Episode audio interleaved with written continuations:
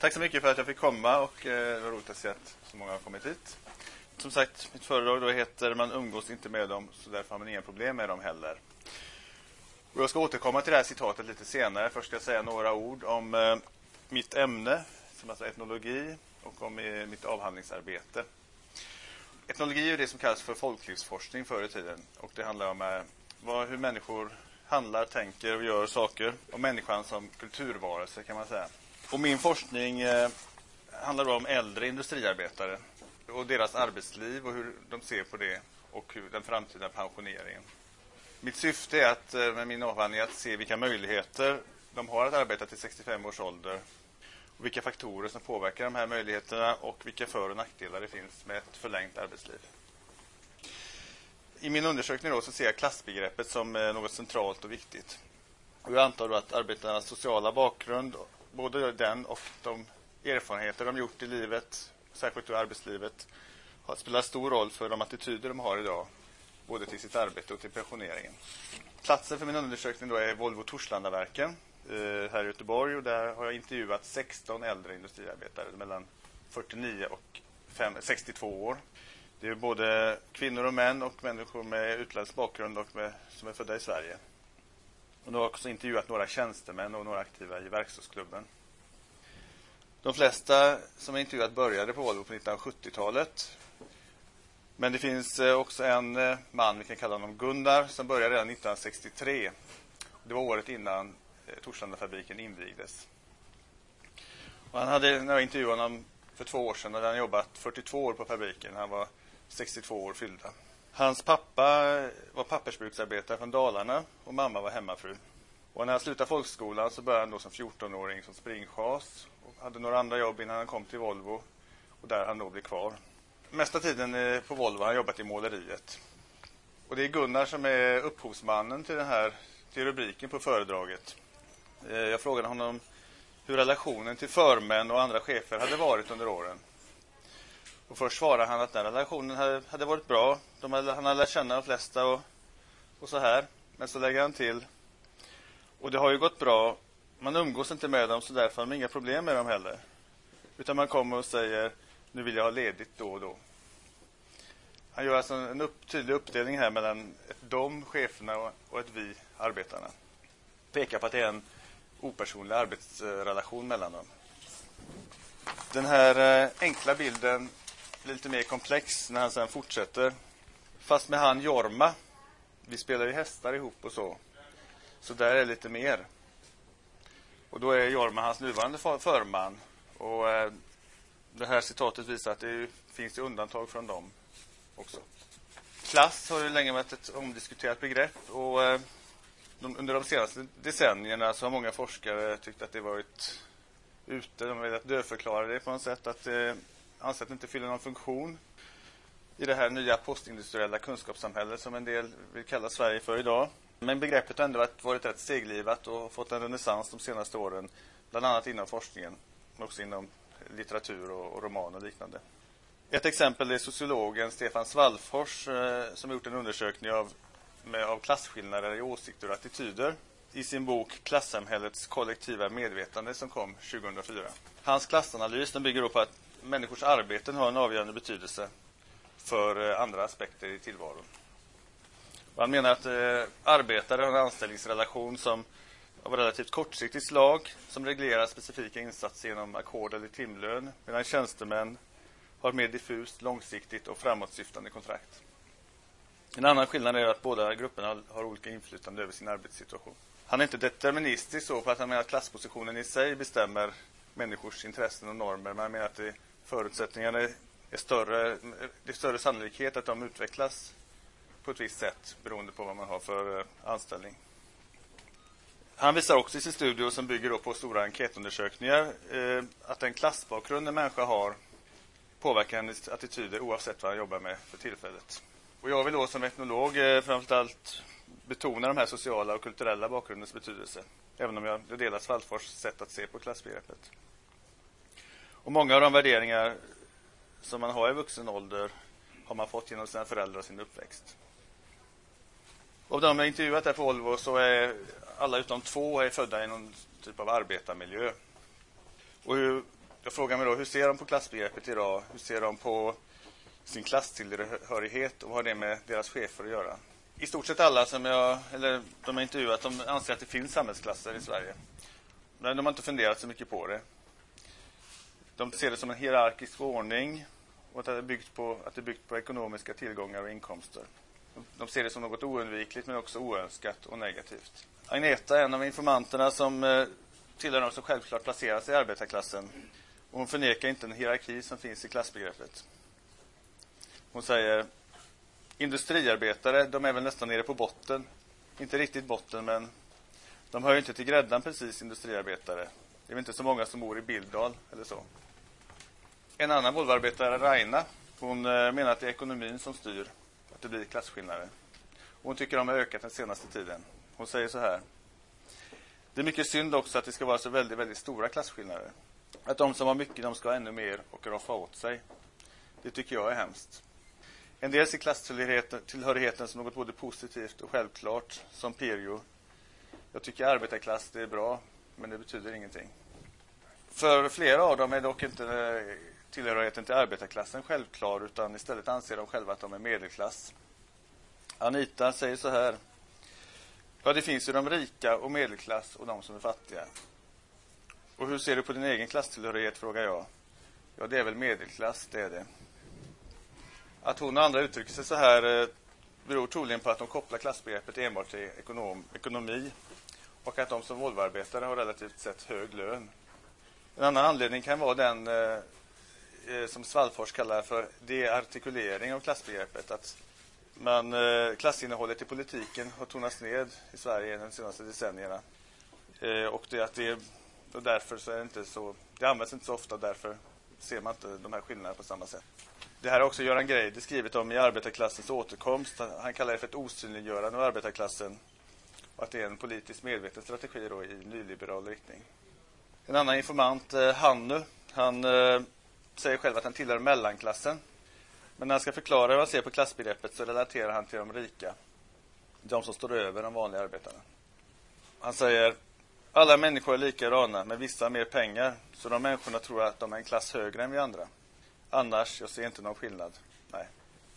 Som flertalet så betonar han nu alla människors lika värde. Att ingen bör se sig som för mer än andra. Och att det är orättvist att en del ska ha mycket mer pengar. Han ger tydligt uttryck för en jämlikhetsnorm och rättviseideal som är vanligt och som framkommer i de här intervjuerna jag har gjort. En informant, Birgitta, uttrycker det så här om klassbegreppet. Jag vet inte vad jag ska säga om det där. Det är väl inget jag funderat på sådär speciellt. Det enda jag tycker det är väl att de högre cheferna här på Volvo ska inte se ner på oss arbetare. För hade inte vi funnits här så hade de inte suttit där. Det tycker jag de ska tänka på faktiskt. Vi kan konstatera att ibland Volvoarbetarna finns ett de rika som står i kontrast mot ett vi arbetare. Och att de har för mycket pengar och dessutom ser ner på oss på grund av sina pengar och sin högre position i samhället och i arbetslivet.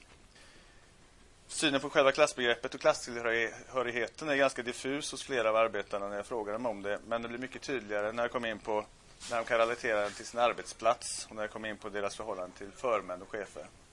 Och det är på arbetsplatsen då som klassförhållandena ofta blir uppenbara. Vilket stämmer väl överens med Svallfors syn att anställningsrelationen är klassskiljande. Klass och tjänsteposition hör ihop. De cheferna ingår inte i arbetarnas vi. Det här hör också ihop klass och position på arbetsmarknaden. Att det hör ihop visar också den fackliga organiseringen i Sverige. När en metallarbetare, en LO-medlem, tar steget och blir arbetsledare eller personaladministratör så blir han därigenom också tjänsteman och medelklass om man ser det på ett objektivt sätt. Och i och med det här bytet av arbetsuppgift och den mellanställningen personen får på arbetsplatsen måste hon ta till sig ett nytt sätt att se på arbetet, ett ledningsperspektiv. Samtidigt har personens sociala och kulturella bakgrund inte förändrats, vilket ofta är bilden komplex. Den subjektiva klassidentiteten, vad hon tycker själv, behöver inte förändras alls. En av de intervjuade, Magdalena, hon har varit tjänsteman i 10 år, men är uppvuxen i arbetarmiljö och har tidigare arbetat som montör i många år i monteringsfabriken. Hon säger först att hon är medelklass. Men när jag frågar henne igen om hon har bytt klass så blir hon mer tveksam. Hon säger, möjligen från arbetarklass till medelklass, men ändå inte i själ och hjärta har jag inte gjort det. Och det tror jag mycket beror på att om man vistas och jobbar här i fabriken, att man har familj som jobbar som montör och så vidare, så att man sätter sig inte på några högre hästar. Skulle man misstag sätta sig på en liten ponny eller någonting, så finns det en hel släkt som sliter ner den i backen. Så det är lika bra att hålla sig där, säger Magdalena här. Och då ser man att de kulturella och sociala faktorerna här är betydligt starkare än de rent anställningsmässiga och ekonomiska. Hon har, genom att byta arbete, har hon fått högre lön, intressantare arbete och högre status. Men hon kan också ha förlorat någonting, den här gemenskapen inom arbetarkollektivet som ofta finns. Hon är inte längre en del av oss arbetare. Det finns också ett annat dom och vi som är svårt att bortse ifrån när man, som jag, är verksam på universitetet och forskar om arbetsförhållanden eller samhällsförhållanden som är utanför universitetet, med människor som kanske är främmande för universitetet. Vi akademiker forskar om de arbetarna, och föreställningar om varandra kan ju vara många. Och det finns ofta ett avstånd mellan akademin och samhället utanför. Det ska man vara medveten om.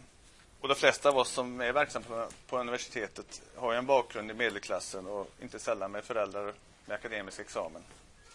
Vi har en hög utbildningsnivå, och det är också när man möter folk så har vi i en intervjusituation så har vi ett visst överläge gentemot informanterna som man får tänka på och hantera på ett bra sätt. Och det kan också bli missförstånd förstås.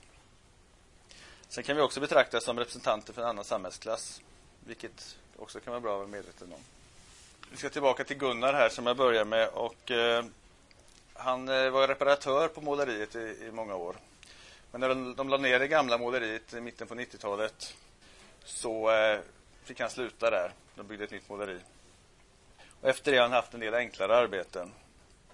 När jag intervjuade honom så arbetade han på en förstation i monteringsfabriken med att klippa spolarslanger. Det var ett ganska enformigt arbete, men det var fritt på det sättet att han kunde jobba upp sig, jobba lite fortare och sen ta längre raster och så här. Och han sa, i brist på annat så är det bra, sa han om jobbet.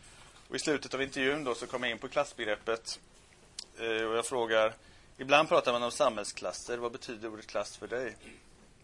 Ja, det är ju arbetarklass och sen de rika, säger han. Och din klasstillhörighet, undrar jag. Ja, det är ju arbetare. Sen när man ändrar sig, om man skulle vinna på lotto eller sånt, det kan man ju tänka, säger han och skrattar lite. Men själv tror jag inte att en miljonvinst skulle räcka för att han skulle byta klass till de rika. Åtminstone inte när det gäller värderingar och attityder. Men pengarna skulle kunna få honom att gå i pension före 65 års ålder. När jag träffade honom så ville han helst ta avtalspension i förtid. Ja, det vore det bästa, sa han. Men jag kan härda ut 1000 arbetsdagar till också. Då har en del av de rika kanske redan fått en fet pension eller kanske till och med en fallskärm.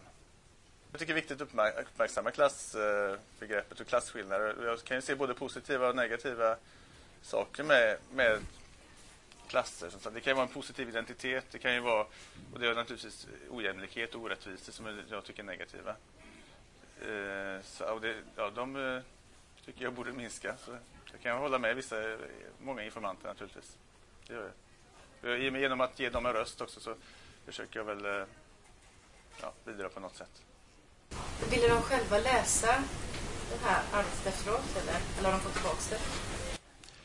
Nej, nu är detta liksom ett utdrag av en liten del av min avhandling. Som handlar om arbetslivet i stort, men där klassbegreppet är viktigt då. Så de har inte läst någonting än. De flesta vill kanske titta på det, vill gärna ha ett exemplar av avhandlingen sen. Jag kommer att anonymisera dem också, vilket jag gjorde även här, så att man inte ska kunna känna igen dem, för det brukar man göra. Jag ska ta upp några böcker till här bara, som du hade ju några. Anneli Jordahl har skrivit den här också, Att besegra frugi, om Elsie Johansson, arbetarförfattare. Det här var Lena Karlsson då, klasstillhörighetens subjektiva dimension, som har undersökt klassidentitet, sociala attityder och fritidsvanor. Det här var Stefan Svallfors, jag pratade om Klassamhällets kollektiva medvetande. Jag ska läsa här föredraget i en annan skriftlig form, så finns den här humanistdagboken som kom ut i höstas. Det var allt som hände på humanistdagarna då, under universitetets vecka höstas. Den lär finnas på nätet också för övrigt. Och ladda ner, tror jag, den humanistdagboken på humanistiska fakultetens hemsida. Sen Göran Greider, här kom 99, arbetarklassens återkomst. Det är en debatt, han ser mer mest det politiska betydelsen av klassbegreppet, att det kan vara viktigt på det sättet. Och för att ta två etnologiska klassiker så har jag här Klasskamrater av Mats Lindqvist. Utspelar sig under slutet av 1800-talet på en verkstadsindustri i Svedala. Om hur klass, de olika yrkeskategorierna blev till en klass kan man säga. Och